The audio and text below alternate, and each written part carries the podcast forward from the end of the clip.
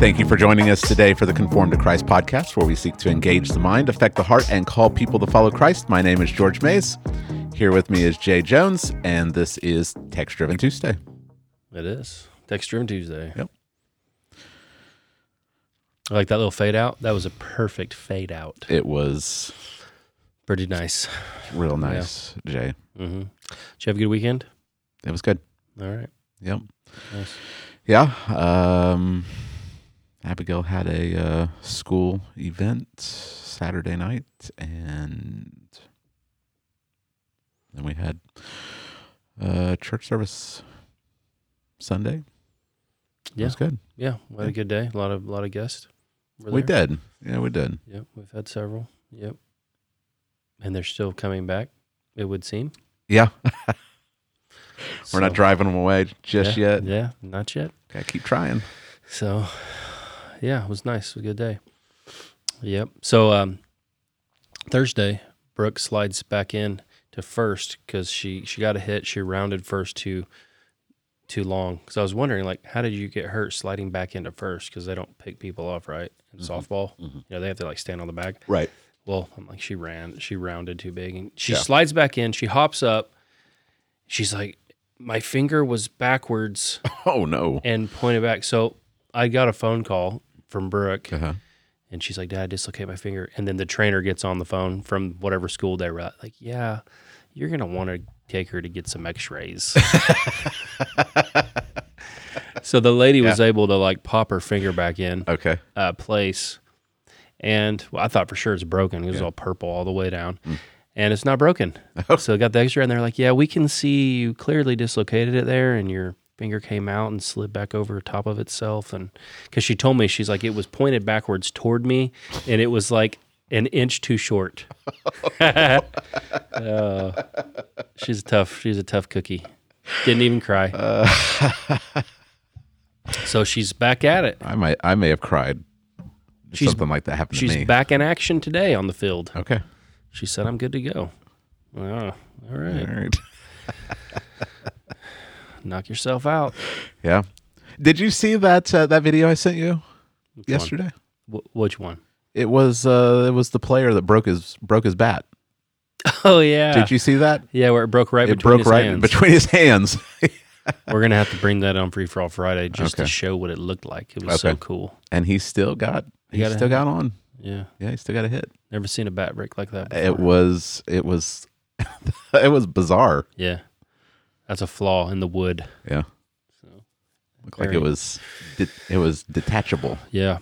We'll bring that on Free For All Friday. We're gonna also going to have to bring in that latest weird video of Will Smith and his wife. Did you see it? Oh, Oh, goodness oh gracious. I don't know if Somebody I, wanna, I don't know if I want to watch that again. Somebody rescue that man. that was painful to watch the first time. I don't know if I want to watch it a second time. He needs his friends need to do an intervention and rescue him. I, I don't know how anyone can be on her side after watching that video. Mm. She just seems like a terrible person. Oh yeah, yeah. Yeah, we can talk about it. Hmm. If we're, I mean, I'll show. thank- it. thanks Well, for thanks for uh, giving me a heads up so I can prepare for that. We'll have to just show it. I mean, you. th- It's going to make so much. This is going to make sense after you watch this. So, well, we probably ought to talk about the text. Okay, What do you think? let's do it. All right, Let's jump right in. it's text All right. Tuesday time. Professionals, professional transition. Yeah, All right, so so you're fi- you finished the book. You finished Yeah, the book of finished Habakkuk, on Sunday. You uh, you finished this with uh, chapter three. yeah. Finished it. Yep. Uh, what do you want to tell us about uh, chapter three in a kind of setting the setting the stage? Okay, so after God responds back to Habakkuk, you know, they've had this back and forth Mm. kind of dialogue going on. God says, I'm going to do something about the Babylonians. And he gave the five woes. And that was what we, we, uh, Lou looked at last time. The five woes that God gives uh, of judgment. And it's on Babylon, but it's really on all the wicked. And so all that Habakkuk has left now is, well, a final response. Um, he's kind of come to grips with the reality of what's about to take place. Judgment's coming upon Judah. Um, judgment eventually will be will be coming to Babylon, but now he's come to grips with what's happening. Um, The world as he knows it is ending, and he doesn't feel fine, George. I gotcha. I got you with that one. You hesitated. A little dad joke there for you. It's the end of the world. I'm, as surprised. I'm, surpri- I'm surprised you uh, didn't didn't have that to play. What? The the clip Uh huh. That would have been a good one if we were more professional. Okay. I could have played that. Though we probably would have got uh, it. Probably would have pulled it offline for copyright infringement or something stupid. Yeah. It's the end of the world as a Habakkuk knows it. He doesn't feel fine. It's the end of the world, and he prays. So the chapter three is a prayer. So he prays to God, and um, what's good about it is I learned a lot about how to pray. Like ha- you know, when something really bad happens to you, you maybe don't even know what to pray. Maybe you just are consumed with thinking about it. Mhm. Sometimes we we do that before anything bad ever happens, and usually nothing bad happens. Um, but he sh- kind of shows us like, hey, what does it look like to pray when like something terrible has really happened? And I think that's uh, you know we have the model prayer that Jesus gives. I did a, a lesson on prayer once from that. It was very beneficial. And there's books written, you know, from Jesus how he teaches us to pray. But God teaches us to pray in other parts of the Bible too. Sometimes we just uh, maybe don't pay close t- attention to them, Yeah. and this is, I think, one of those places.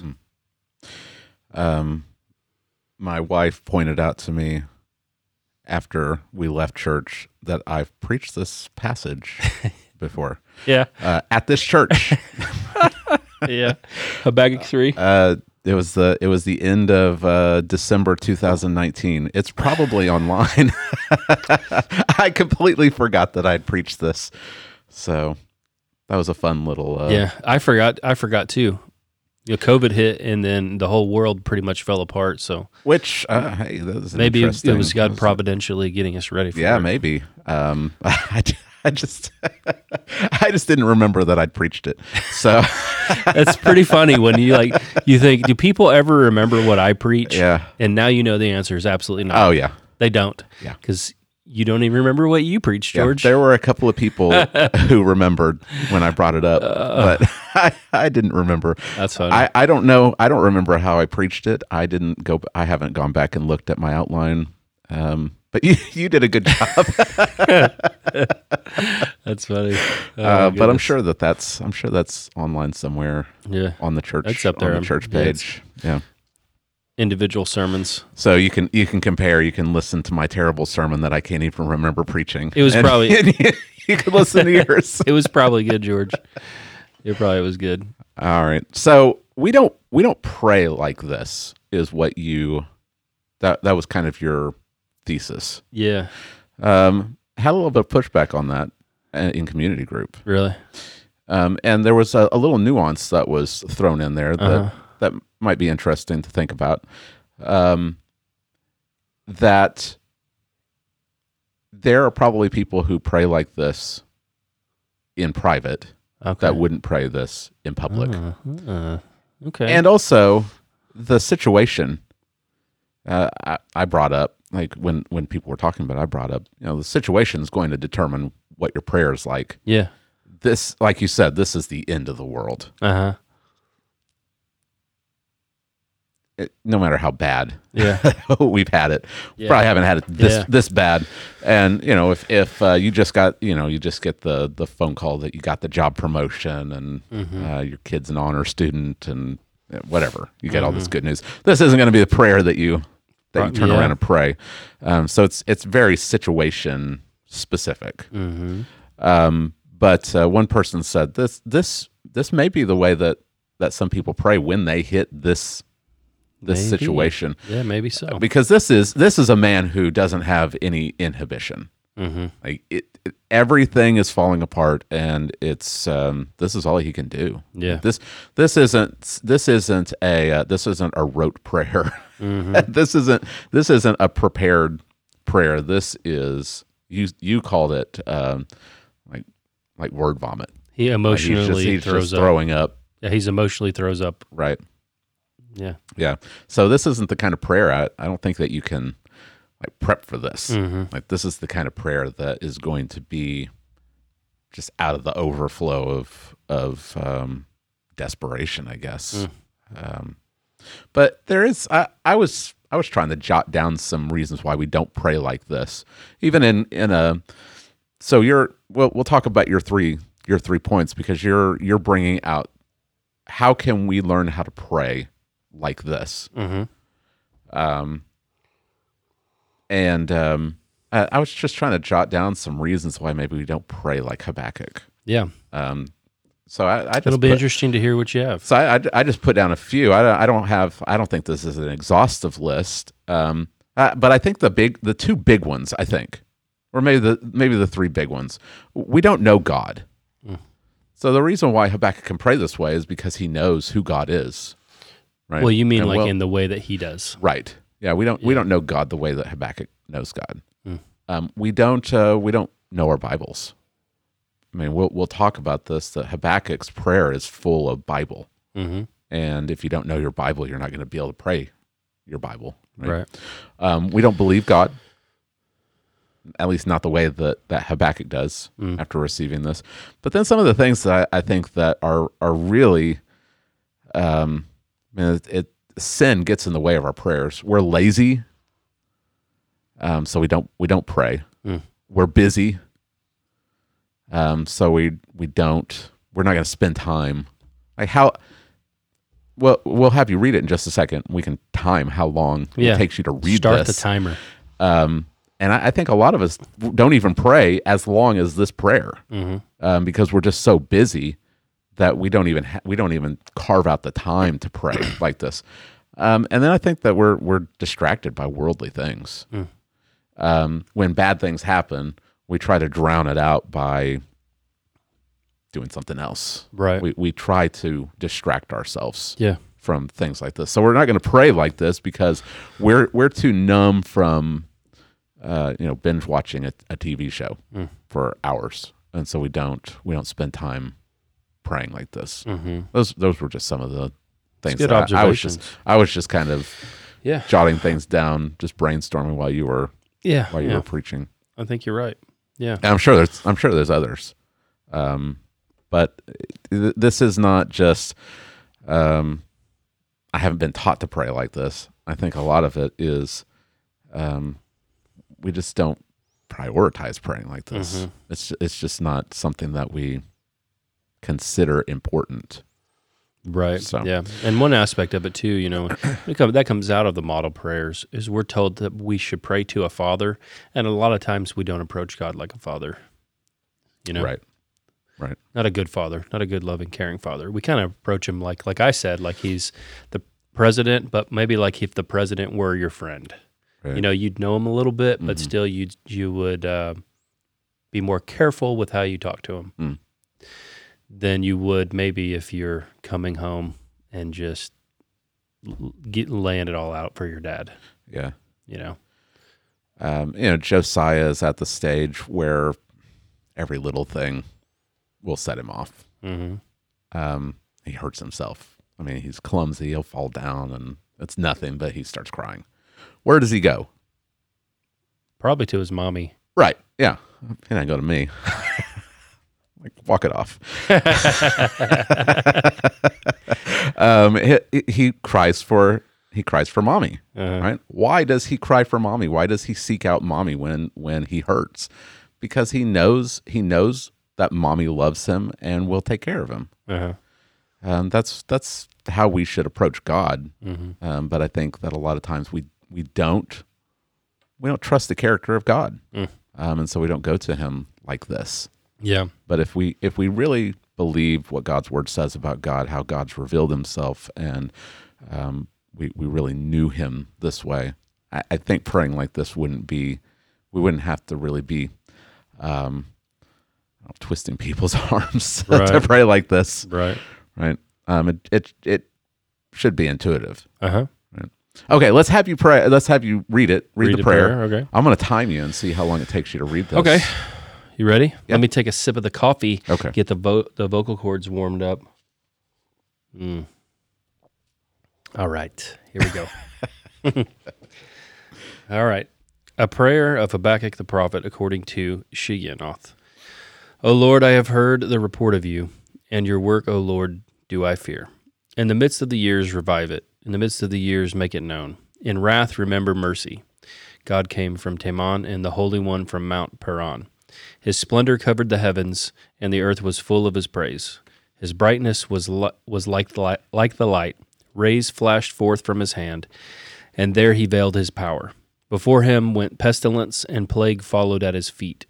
He stood and measured the earth. He looked and shook the nations. Then the eternal mountains were scattered. The everlasting hills sank low. His were the everlasting ways.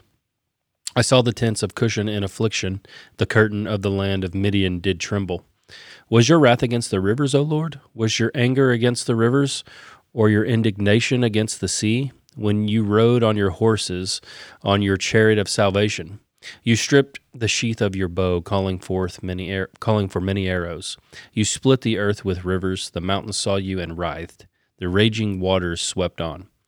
The deep gave forth its voice. It lifted its hands on high. The sun and moon stood still in their place at the light of your arrows as they sped, at the flashing of your glittering spear. You marched through the earth in fury. You threshed the nations in anger. You went out for the salvation of your people, for the salvation of your anointed. You crushed the head of the house of the wicked, laying him bare from thigh to neck. You pierced with his own arrows the heads of his warriors, who came like a whirlwind to scatter me, rejoicing as if to devour the poor in secret. You trampled the sea with your horses the surging of mighty waters. I hear, and my body trembles. My lips quiver at the sound. Rottenness enters into my bones. My legs tremble beneath me. Yet I will quietly wait for the day of trouble to come upon people who invade us. Though the fig tree should not blossom, nor fruit be on the vines, the produce of the olive fail, and the fields yield no food, the flock be cut off from the fold, and there be no herd in the stalls. Yet I will rejoice in the Lord. I will make I will take joy in the God of my salvation.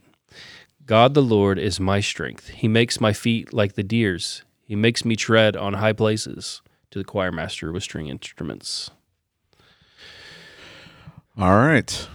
Took you two and a half minutes to read that. It's not Shay. very long. Not very long. Not very long. That is not Um, long at all. which I, I thought it would be longer. which again, I I, I think um, I I still think that many of us don't take the time to pray. That is a two and a half minute grade A prayer. Yeah. Start your day off like that. Yeah, yeah. Okay, so um, you are uh, your your three points are coming out of this text um, and teaching three ways that we can pray, following the I'm- example of Yeah, I'm kind of trying to observe like the structure of the prayer. Yeah. And like the way, like what is he doing in these parts? Mhm. You know what I mean? Right. Yeah, it's um you you don't preach poetry like you preach a letter from Paul. Yeah. Um so you don't you don't hone in on every single word so much as the big idea. Mm-hmm. And it can be a challenge. I, I know sometimes I want to I want to hone in on Mm-hmm. on the lines and just take it line by line. But if you're doing an, an expositional sermon, it's that's not going to explain the text Right. in a, a helpful way. Mm-hmm. Um, it it might be good if you're in like a small group study or or by yourself um, studying through it to look at each line and and look at the words, but you're trying to get the whole the whole meaning. Right. Right. Mm-hmm. Okay, so we've got, uh, and then I'll we'll we'll bring out some of these specifics as we go along. But um, the the big idea are three ways to pray, um, and so the first way is to plead transparently for God to faithfully keep His promises. At least that's how I that's how I jotted it down. I don't know if that's exactly how you worded it, but that's that's how I jotted it down. Yeah, you've you've got it. Um, So pleading transparently for God. Yeah, yeah. So there's a, a level of openness with how Habakkuk is feeling. I think that is helpful for us to to see here. Um, and and he's afraid. That's you know what it comes it comes right down to that. Yeah. He's heard of the Lord of the report of his work. What work is that? That's the work God told him he's going to do, um, and he believes it.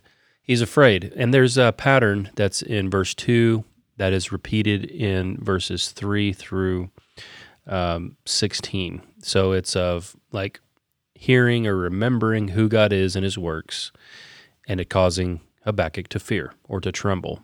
And he gets very specific about his fear in verse 16. His body trembles, his lips are quivering, rottenness enters his bones. That's kind of like just a, a term. Like the Hebrew translation over to English is interesting. That they mean something like my li- my legs are giving way. I'm about to faint. Hmm. You know what I mean? Like you feel you go you're going weak. Okay. Um, like his bo- his bones aren't decaying. That's just that's the term that he's giving. Right. He's trembling, um, and he's afraid because he had just described, as we'll see here in a little bit, he's described God as a mighty warrior, and using this. Well, I, I I think it's more literal probably than a lot of scholars do. I think he's describing Jesus. Um, I think he's describing the angel of the Lord from the Old Testament and his works that he did in judging Egypt and rescuing his people. And it and now he's afraid because this warrior is riding at the front of the Babylonian army coming against Judah. And he's afraid. Who wouldn't be afraid? Right. you know? Yeah. That is a completely logical and expected if you're if you're a believer. Now, he takes this report back.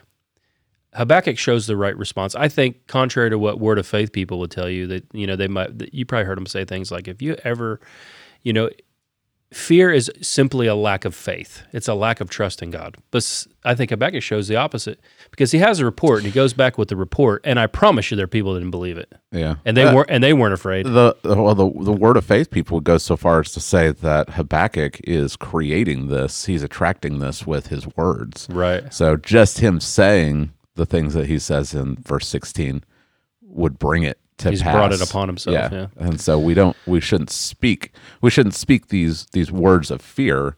We should instead speak words of faith. Right. And so Right, they, right. they set them against each other, yeah. like you say.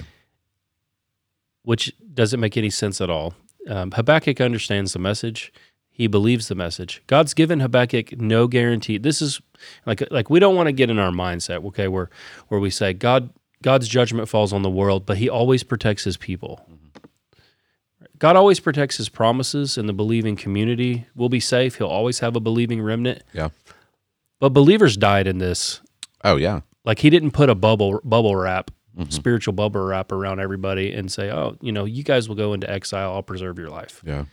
Like the nation is about to get thrashed. Um, family members will die. Everything he knows. It's the it's the end of the world. That's that's what if you could describe the end of the world, it's coming. He believes it. He and because he has faith that he knows who God is and he knows God. He knows who this warrior is. Um, he's afraid. I, I like how you brought out um, Romans 3, Mhm.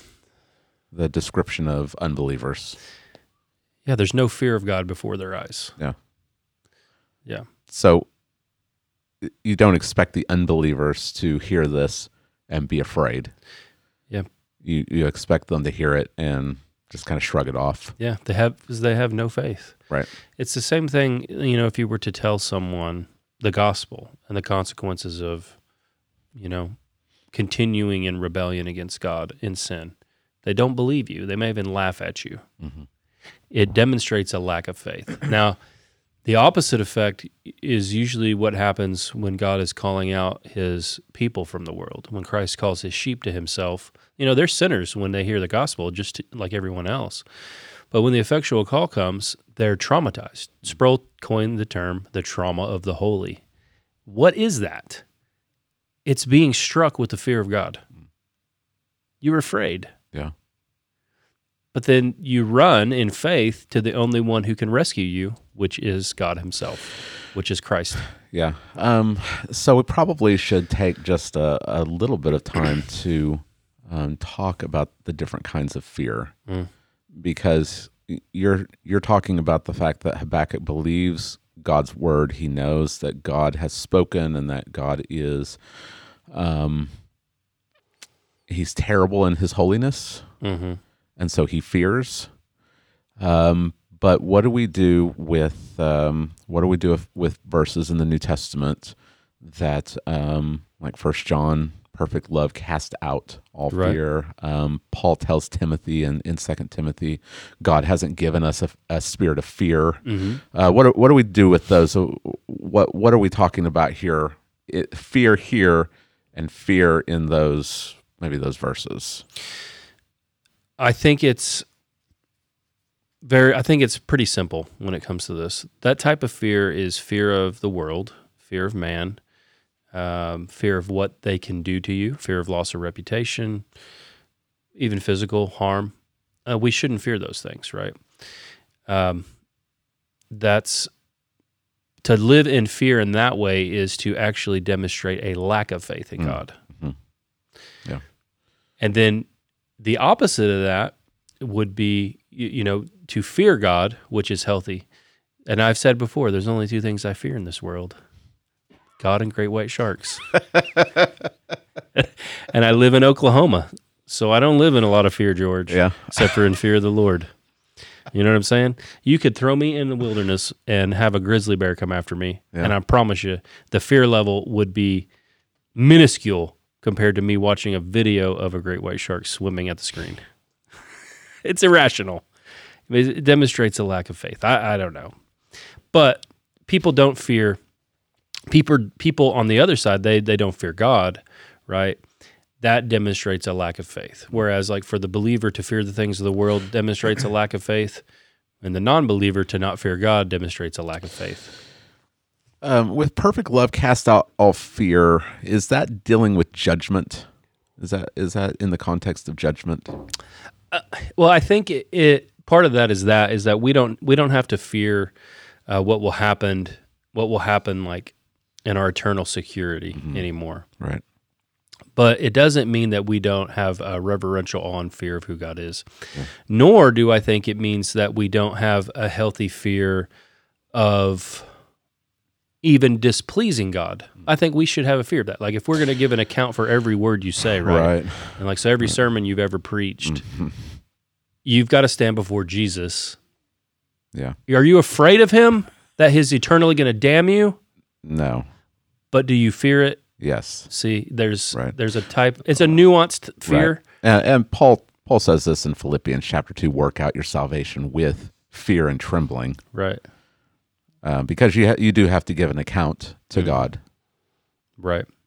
um, and it's it is again it's it's the same thing you're talking about the person who's who's merely professing faith in Christ with their words but not with their life and lives without any fear they're probably not actually a believer Right. but the the one who actually knows I am going to have to give an account to God and so I want to obey his his word Mhm. that's the person that is probably a genuine believer Right. Yeah. You know, it, anxiety and fear are linked in a way. Um, like a lot of these things can be good. They can be healthy. They can be natural, right? Like you can have a, a Well, even the fear of great white sharks, even though you live in Lawton, Oklahoma, where I don't even know where the closest shark would even be at this current moment, Jay. But uh, that's that is a um, it's a healthy fear. It's Yeah. it's just like uh, it's just like my fear of I, I hate snakes. yeah, Um, not all snakes, but the fear is there might be venomous ones. yeah. Right. Uh, that's that's So a, when you that's first, a healthy so fear. for when you first see one, you kind of instinctually right. recoil. Yeah, because it there could save your life one day. Yeah, yeah. There's there's good fear. God has built into us um, a, a healthy fear that is for the preservation of of our lives or the lives of others. When it becomes sinful fear is when you um, are irrational about it. Right. So you don't you don't um, stay in your house because you're afraid that a great white shark is going No. to And I'll even you. get You- it. You're I'll not e- you're not afraid of Sharknado. I'll even get in the ocean. You know what I'm Right, saying? yeah. Like, like I'm afraid, but I'll get in because I'm, you know, I'm playing the odds. I'm like, I'm more likely to get hit by lightning. Right. You know what I mean? right. Yeah. You, it's it becomes sinful, unbelieving Mm-hmm. fear when um, you like won't go out of your house Right. because of this, or because, or if it's if it's affecting the way that you live, you're you're so afraid Mhm. that something's going to happen because now you're not. Now you're not having a healthy fear that preserves your life. You're having a sinful fear that believes that God's not going to take care of you, Right. and you you've stopped you've stopped trusting that God cares for His people. mm-hmm. Yeah. Now, if I saw one in the water with me, I'm having a heart attack. Oh, that's a healthy fear. Yeah, and it's gonna and it, it will it will eat a already dead person. Because I will have already I will have already died. Okay. that might be borderline sinful sinful fear.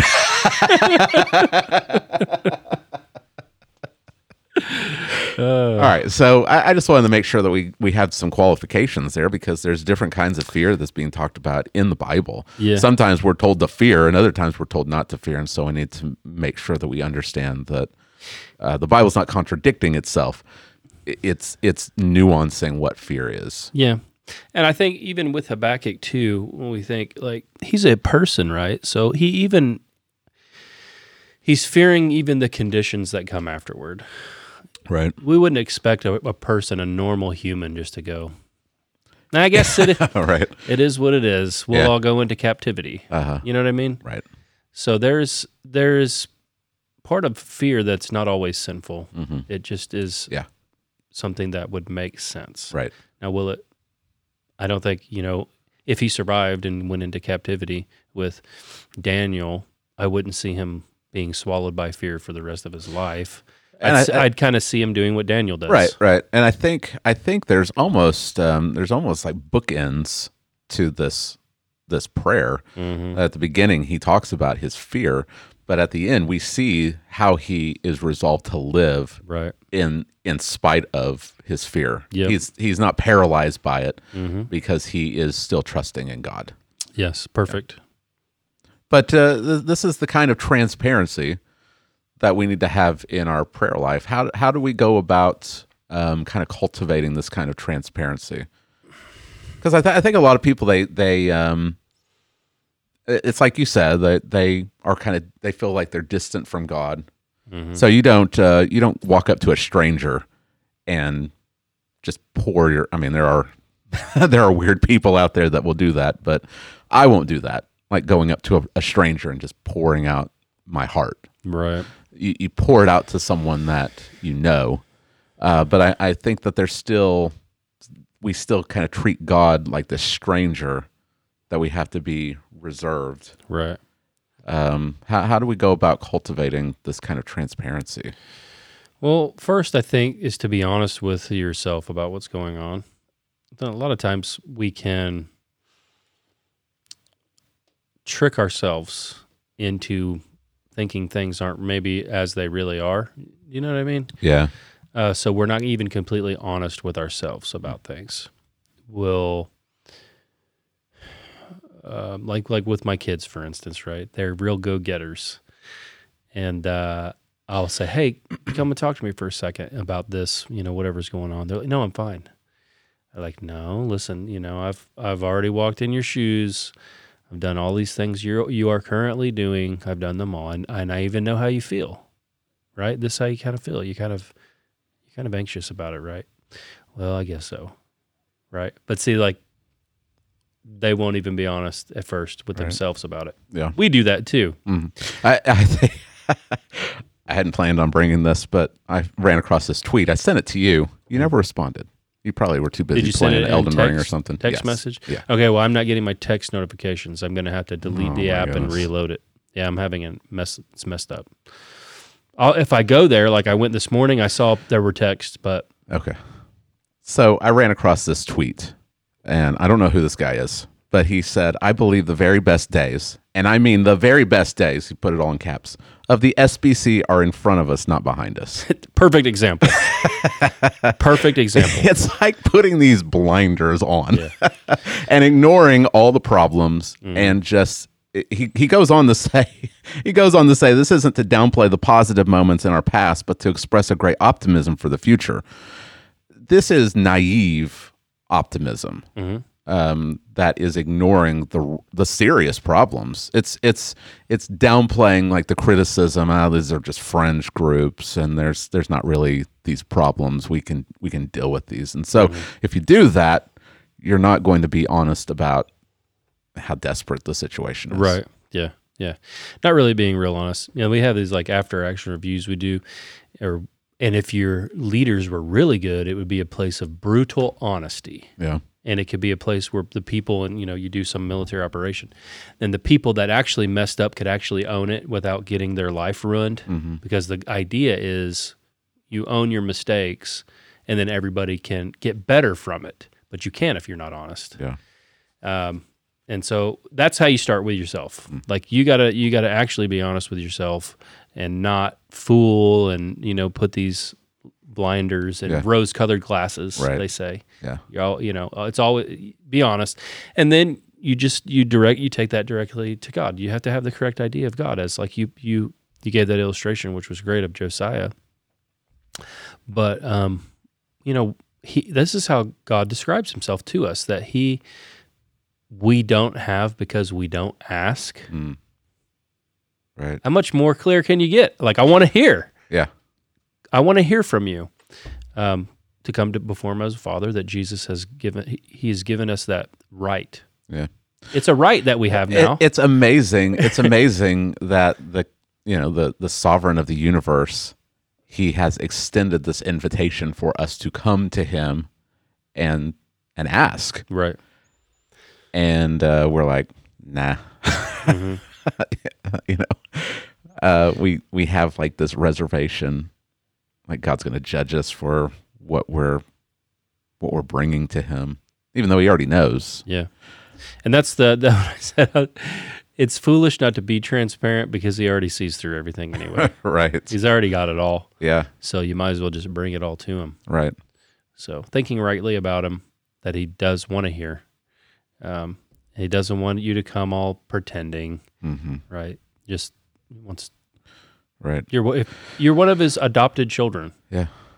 Yeah. through Christ. So Yeah, but he bel he believes he believes God. I mean, that's the end of verse sixteen. That he he describes his fear in these really visceral, uh, this really visceral language. But then he says, "Yet I will quietly wait for the day of trouble to come upon people who invade us." yeah, God has told him what's going to happen. He hasn't told Habakkuk, "You're going to see it." right. Um, this is this is seventy years, seventy plus years in the future, um, and yet he still he believes the promises of God Yes. and so that's that's like the foundation um and so Yeah. he can he can express his fear while at the same time expressing his his Yeah. faith Yeah, and in the midst of that, in him being transparent in that fashion, he pleads with God to keep his promises. Yeah. In in wrath, remember mercy. It's like it's like a it's covenantal. It's a covenantal buzzword. Like Right. if you study the Bible, um, God's is that, going. is, is that hesed I don't know.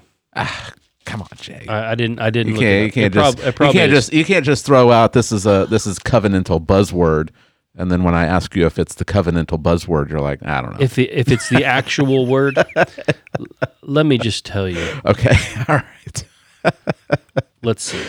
I, I probably could look it up myself but The term is rahim, okay mercy. okay But if you put the phrases together to remember mercy, yeah you're getting at the covenant, not covenantal idea that God will do what he promised to do okay through Moses. okay Which is after he judges the people and they're taken away into exile to the nations, he'll remember mercy and bring them back. Hmm.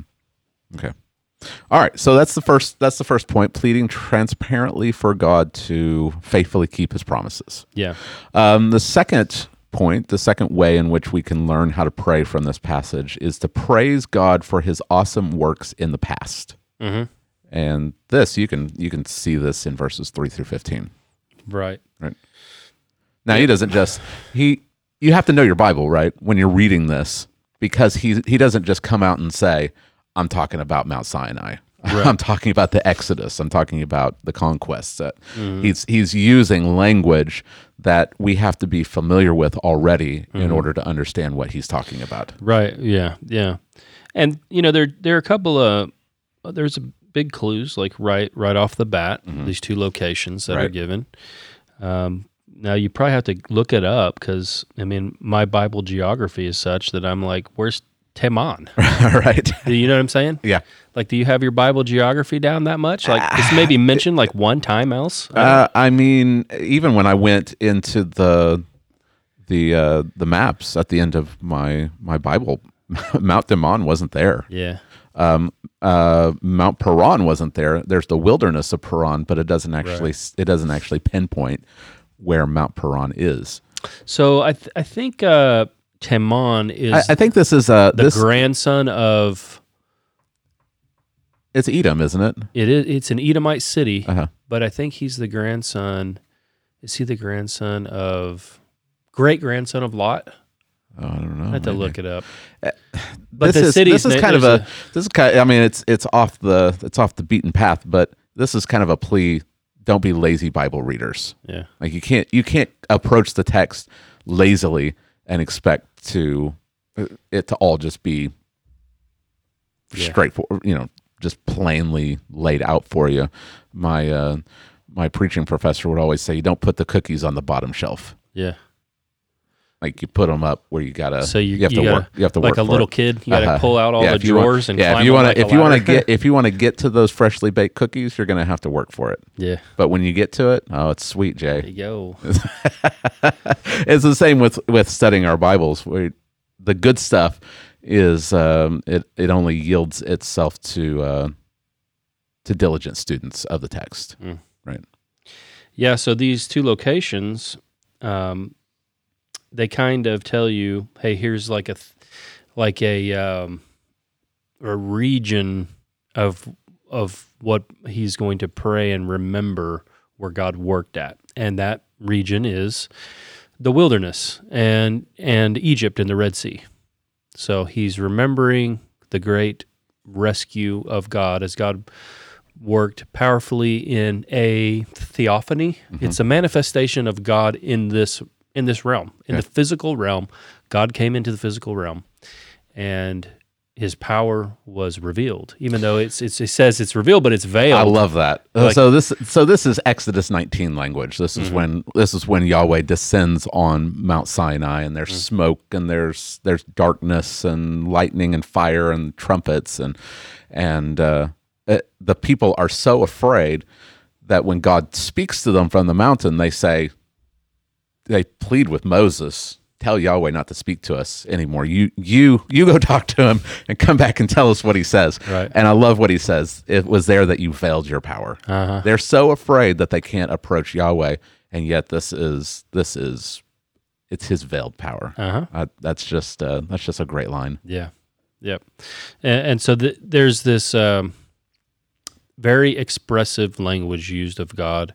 Um, and it, it kind of has like the effect of like, are you meant to like obsess over every line? Perhaps. But if you just read it and take the cumulative effect, it's kind of like a big action scene in a movie, right? Like if you watch uh, The Last Battle when Captain America is standing out there and, and all the gates open up and all the superheroes fly in. Right. and like it's about to go down Yeah. with Thanos and then Uh-huh. there's this massive battle and you're like, whoa, right? You probably don't put it in slow motion and watch it in slow mo because you're going to miss it. It's not going to Well, I mean, if you do slow motion, you'll uh, you'll be able to pinpoint Howard the Duck in the background, Yeah, Jay. yeah. But so that it's the same thing. Like Right. you, you let it run and then you go, wow, yeah, right, that's the idea. yeah, so you're supposed to you're supposed to stand in awe of who this God is. That's what he's doing. He's remembering God's mighty, awesome works. He's standing in awe of him. He thinks God's awesome. Right. And so he's he's talking about Sinai. I think verse five is talking about the plagues of Egypt. Mm-hmm. Um, so you've got the Exodus, you've got the Red Sea. Um, you come to uh, verse eleven. You have the sun and the moon stood still. That's Mm-hmm. that's probably the con- probably the the um, event in Joshua. Right. Um, so the conquest. So here's all these things that God has done, delivering His people in powerful ways. Yep. And what does this do for his his prayer life? So he's you can you can understand how this would be important to think about God in this way because they need to be rescued again. Mm. And so it's it's instilling hope that the God who is bringing us into captivity is the same God who has promised to deliver us again out of it. Mm. And he's true to his words and he will work again to save his people. Yeah. So we got to talk about verse 13. Mm. Um, because I think that I think that this is something that is often missed when we talk about the Old Testament, especially some of these prophets. Like Habakkuk does not explicitly say a savior is coming. Mm-hmm. He he doesn't, uh, though he does use the word anointed. Yeah. That, that's Mashiach, Uh-huh. right? The the Messiah Mm-hmm. um, which is probably not it's probably not a direct reference to the Messiah. It's probably Moses. Probably with the Red Sea language and Exodus, it's probably Moses. Mm-hmm. Right. It could even stand for the whole people. Okay. But pro- probably Moses. Yeah. But there's language there that if you are again familiar with the Bible, you're picking up on. Mm-hmm. So you went out for the salvation of your people, for the salvation of your anointed. You crushed the head of the house of the wicked, laying him bare from thigh to neck. Yeah. That's that's Genesis three fifteen language, Yep. Yep. and that is not Moses. right. Right. Right. Mm-hmm. So I think what is often missed is that these Old Testament prophets, even when they're not um, explicitly talking about there's a savior coming in the future, they don't use that language. Um, he he doesn't talk about you know uh, David coming or or anything like that, but he's using this language that reminds us that Habakkuk is he's a believer.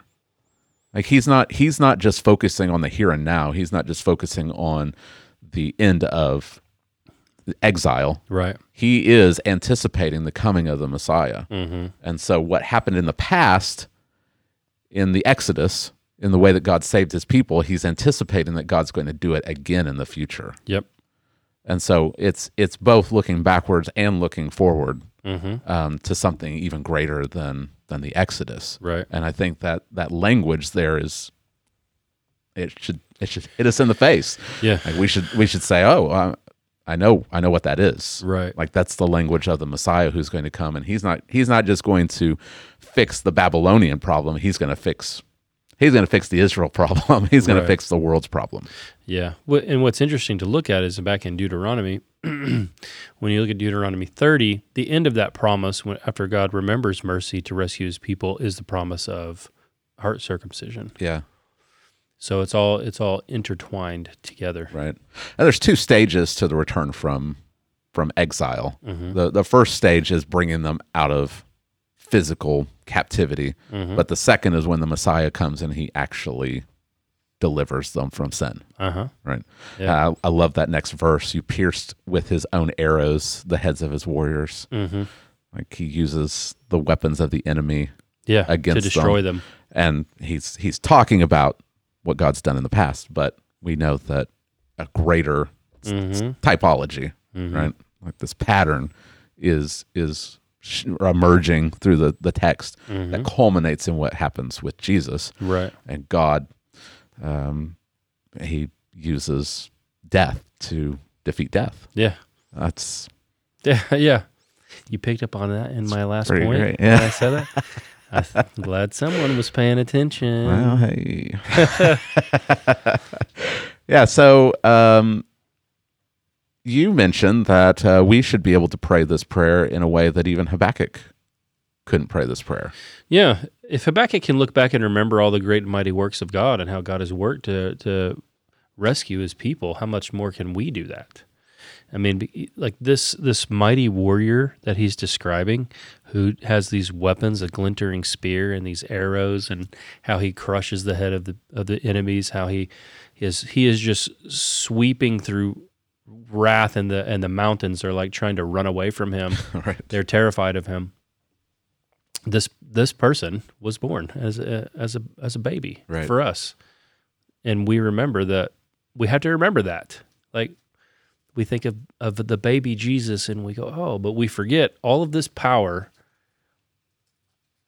was humbled. He humbled himself and became a man. do we i mean how do we uh, we lose this right so the old testament they have these theophanies um, and they're really dramatic and then the new testament we have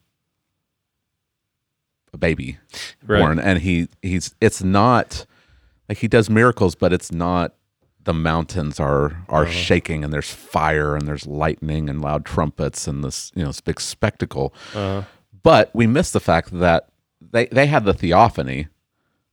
Here's God actually in the flesh. right. Like they actually saw him and heard him and could touch him and this is this is better Mm-hmm. than that. Yeah. I- have we been so desensitized by like like those action movies we're, Maybe. we're looking for the spectacle that we so. miss we miss what really is the most fantastic um, event Mm-hmm. Yeah. Most most fantastic um, thus far until the new heaven and the new earth. right But this first time, it's it's he's it's all veiled in his humility. Mhm. Um, even the glory that we'll see at his second coming wasn't seen. I mean, we we John says we beheld his glory, um, but the glory is veiled. The glory was veiled at Sinai. It's veiled even more in in his in his birth, but it's still there. It's still present. It comes in the signs that he does, Yeah. and you can see, uh, and all his signs demonstrate his power uh, in very precise, specific ways to teach things about us. I mean, you have him trampling the sea, right right? He's doing the things that he does in a literal fashion. Who walks on water? yeah God does, and Jesus does. yeah So you still have elements of those there, but the that time of of temporary veiling, uh, he's resurrected in his power. He's coming again, and it there will be a great spectacle. right but the salvation that was accomplished in the exodus and the red sea is nothing compared to the salvation Right. that god accomplished on the cross Yeah, it's so it is only a prefiguring of what God did there. yeah It's meant to get you ready, like it's the the prep you for it. Mhm. Yeah Um, and so we can we can look back and we can be encouraged in our prayer life Right. Yeah. because uh, of what god has done for us Uh huh. Yeah. um, and also anticipating what he's going to do hmm um, but what he's going to do is always in light of Yeah. the past Yep. jesus is coming in in power and judgment would not be good news if he hadn't already come hmm in humility and and rescued us from Mhm. sin Yeah. Right. Yep. Okay. Uh, the final point is praising God that He is enough. Mm-hmm. Yeah. This one's really straightforward. You know. I like that you had that uh, that alliteration. You don't do that very often, Jay. Really. Yeah. That- Maybe I didn't do it on purpose. Every one of your points begins with a P, brother. Oh, yeah. okay, I did do that on purpose. Okay. I was a little sad. I wanted three different words with a P, Okay. but I had to go with the last two with I gotcha. the same word. Well, it's So. you, you just you got to work with what if it can go, then then it then it works. Right. You know, praising God. praise God that He is enough. Yeah. Yeah. I actually, uh, I actually wrote down something that you said in my Bible, Jay. This is this is Oh. going to be in my Bible Forever. forever. Oh, okay. What'd you write down? Uh, I wrote, "This is what faith looks like when you have nothing to gain in this world at all." Yeah. That's it. Like You got- that's the whole his- point. His Yeah. world, his world is is coming apart at the seams. There's judgment and sorrow and death um, in the future, in the near future, and he still can say, "I've got God, and so I've got enough." That's it. You got it. Yeah. I'm wondering, you know, like I said, if you go to a Christian bookstore, you'll you'll see this great contradiction. Like the literature that's there is health and wealth. Yeah. For the most part, like you're not going to walk into a, a a regular Christian bookstore. Like I don't mean the kind that maybe we would search out and go shop at. Yeah. Like your regular one that services American Christians. And it's health and wealth stuff. But they're going to sell the little pictures on the side with this verse on it. Yeah. And that does not make sense to me at all. At all. Right. Because they are the exact opposites. Yeah. You know? You got the Thomas Kinkade Yeah. paintings, Yeah. Yeah. and and you got this verse, But why aren't there dead cows everywhere Right. in that painting? That's what I want to know. I want a realistic version. I might have to paint this picture and see if I can sell it. okay, Dead cows, uh huh, dead lambs, wilted wilted vines, yeah, wilted vines, buildings on fire with Mhm. smoke coming out of them. Yeah. in this verse. Yeah. Right. Think it'll sell? Hey, I'd buy it. I'd put it up in my office, Jay. Maybe. I'm, I might have to do this. Okay. So that's this is the idea. When when your whole world's gone, Right. you know, the th- way to for to think about it in your life would be like if you know we got a taste of it. I think even when uh, the coronavirus stuff happened, and then you know the the supply chains even got messed up for a while in some areas. Yeah. But if you woke up one day and uh, your Amazon Prime account was down, you know what I mean? Did you hear the audible, the audible groans and, and exclamations when you said that? I, No more we, har- we hardly ever get any kind of like really audible response to something we said. yeah. You've you've been going through this entire sermon and you get to that that that illustration and people audibly were like talking. can't order can't order anything anymore. No one's delivering to your house. Supply chains are broken, Yeah. and you go to Walmart and Walmart's shut down, and you have no no place to get food. Right. Like everything collapses, Mhm. and you're and then you're even like, oh well, I'll go to whoever's house. They've got cows. No cows are there's no cows. There's no there's nothing. This is like Ukraine. This is like Eastern Ukraine, Yeah. but worse because there's no social media or any news to ca- like. There's at least some measure of restraint for now. If there weren't any, look at the pictures of Eastern Ukraine. This is that. Yeah. This is what the Christians over there right now, right now over there, you know, they're still having church. There's some videos of them having church in Ukraine. Yeah. And this this verse probably means a whole lot to them. They're living it. So, um, that's the question to ask. If God didn't ever do a single thing for me for the rest of my life, would I still love him? I mean, he's already done more than you ever deserve in giving you Christ. But if he never did a single thing for you the rest of your life, if it was all downhill from here, materially, physically, I mean, you name it, um, would would you still love him for being who he is? He's worthy because he's he's worthy to be loved simply for who he is, um, and that's the idea. How do we do this, Jay? Like it's e- it's easy to say it, right? Right. Um, it's easy to say it. It's easy to sing songs um, that go along with this. It's quite another when it when we're actually in the fire Mhm. and and actually living out this because um, we we often we often you know caveat something like this like yeah, God is enough, but I think I, I hope this, but what he says is God is enough, even if, even if all this this bad stuff happens, um, and it, it's easy for us to to give to pay lip service to this. It's e- it's easy to, like you said, I mean, it's easy to go to the Christian bookstore and, and buy that yeah. that painting and put it up where everyone can see it, and then something bad happens, and you, you just are in despair. How do we actually put hands and feet to this? I wish I would have talked about this a little in the in the sermon. So first, Here we are, Jay. Here So we fir- are. Let's let's let's so talk about it. So first, first thing, I think what you have here is a perfect ideal. Okay. Okay. And I think I do not think you can do it. Okay. Hey, all Actually. right. Yeah. Well, that's all. That's all today. Not I will say not not perfectly. Right. You can do it, not perfectly. Now, the beauty of this is is you have one who has already done it perfectly. Okay. You have Christ. Right. So don't beat yourself up when you're already down and Yeah. you go, oh, I'm not taking perfect joy in God. Right. I'm probably not even a believer. Yeah. we see this in Psalm 22, right? My God, my God, why have you forsaken me?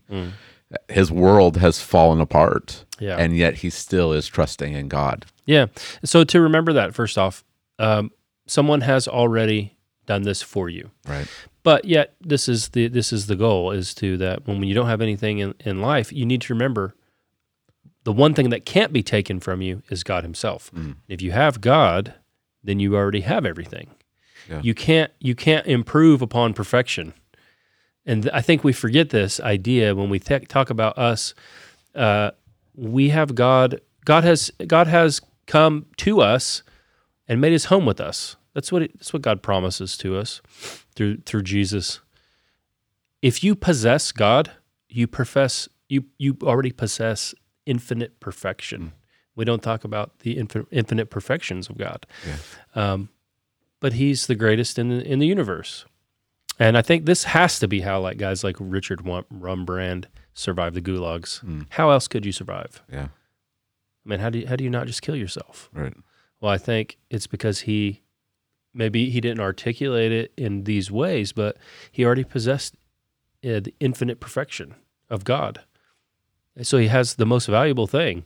So he could literally just waste away and starve to death, and all he, and he knows all I have from here to eternity is glory Mm. to be had. Yeah. Um, but I think I think how you do it is you just try to meditate upon God's attributes of who He is, and how all of these perfections became yours because of Christ. Well, they're not your perfections, but Right. you you have relationship a real relationship with God. He is your God. Like that's how Habakkuk describes him. Yeah. He's my God.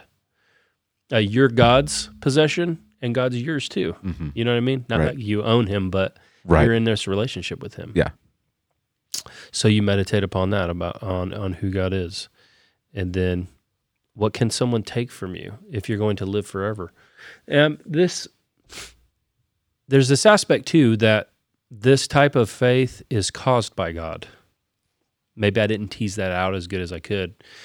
And I thought I was short on time, but I think I had more time than I than I did. The last verse talks about Habakkuk talks about himself that God has made him become like um, the imagery you could think of. Think of of D- David when he is with his mighty warriors running through the hills Okay. of Judea, taking the high ground, like hunting their prey. Yeah. Like their their feet are swift and they're moving like a warrior. They're on the high ground. That's the land of the conqueror. Okay. The conqueror has the high ground. And Habakkuk talks about himself like that. It makes no sense at all. Right. like the world's gone. He has nothing. And now he talks about himself that God has made him like a conqueror. I think so that there's that element we need to remember that when you're that low, I think when you're that low, and which most of us have never been that low, some of us have, but when you're this low, if you belong to God, He is going to cause you to live. Hmm. And it's by faith. He's going to cause you to live by faith. He's going to make your feet like the feet of a deer. You're not going to make your feet like a feet of a deer. You're not going to take the high ground. He's going to do it for you. So, how did the Jew, believing remnant, how did they survive the Babylonian exile? By their own power? No. By God causing them to live. Uh, they outlasted the Babylonians, or the Assyrians, Babylonians. Uh, who else? The Persians, The Greeks. the Greeks, the Romans. Christ came, and then Christians started doing it. Yeah. Christians overcame the world, um, and they did because God caused them caused them to. Yeah. So I think there's that idea too. It doesn't doesn't mean we don't actively pursue it, but I think when you hit rock bottom, it, it'd be like if you know if you found your kid, he's a, a total mess. He wiped out in a crash and he's got no power. You're just going to let him lay there in his own right. blood, Yeah. or you're going to pick him up, clean them up, and get them going again. You know, hmm I think that's uh, that's kind of the idea. Okay. Make any sense? I, th- I, I think so. I don't know about everyone else, but Yeah. it makes sense for me. There you go. Yeah. All right. Any any uh, final final words from Habakkuk for us? I, you know, I'm just kind of struck by the uh, the reality of how fortunate we are, even now, you know, to live here. It's not always going to be like that, Yeah. and I think that's one of the things that when I looked at this book is you try to kind of really self-evaluate. We there's no guarantee as we're closing this thing out. There's no guarantee for our children that this nation will be here or even for us, really. We don't know what God's doing, what his works are, but I know we are open handedly, like just throwing sin in God's face.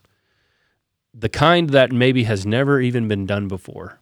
Like the Romans were a very perverse people and they were cruel and they loved to watch people be torn apart by beasts and they were into, you know, all kinds of grotesque sexual immoralities. But we may be worse. We may be even worse than they are. And you don't a nation doesn't do what we do and and God doesn't do something about it. Hmm. Should make you fear a little bit, you know? Yeah. Um and Habakkuk I think helps us to prepare if that came one day, if God came in judgment. Yeah. Um, but we could survive because God God will make his his church persevere in this world, even in incredibly difficult times. So Okay. All right. Well, you uh, you finished out Habakkuk. It did not take you five years, like I know. like John. I feel like I accomplished something, George. Yeah, right. Didn't take five years. right. So where are we going next? I don't know. Okay. I don't know where we're going. You guys are trying to tempt me with Ecclesiastes, All right. and you know I love a challenge. I feel like you did it on purpose. You you dropped Ecclesiastes when I asked you. Did I bring it up? last week? I asked you, "What are you thinking next?" And you said, Maybe you did Maybe Inception on me. "Maybe, maybe, You planted it. maybe I planted that idea in your head." Yeah, this is a long con, Jay, trying to get you to do Ecclesiastes. This is all a long con to try to get you to do Job. So, Yeah. oh man. um, yeah, okay. So we'll uh, we'll pick up with uh, with Hebrews on Sunday, and we'll be talking about Hebrews um, starting in chapter five and going through uh, part of chapter seven. So we'll be doing that for text driven Tuesdays for the next several weeks, and then we'll see what happens after that. I guess Yep. the future is unknown to us. I think this summer some of the other uh, pastors and elders at our church Okay. will preach. I may do a couple of psalms uh, in there, and then in the fall uh, we'll we'll jump in. Okay. I will definitely need to spend several months probably studying Ecclesiastes if I do that. Okay. What do you think? I mean, it's it looks challenging to me. That's a challenging book. Yeah, yeah. I've I've uh, thought about it before, and I always kind of shy away from it because it's it's uh, it's a difficult book. because it can lend itself to moralistic preaching. Absolutely. Yeah. Yeah. Absolutely. Yeah. All right. Well, thank you for uh, thanks for preaching Habakkuk, Jay. Yeah, Um, I would pleasure. encourage you that if you have not uh, listened to those sermons, go back and uh, you can find those on the Christ Fellowship Church uh, Facebook page. Um, and uh, go back and listen to those, and uh, hopefully that will be an encouragement to you. Um, this has been helpful for me. I hope it's been helpful for others. And uh, as always, please make sure to like, subscribe, and share. And uh, we hope this will help you to become more and more conformed to Christ. We will see you next time.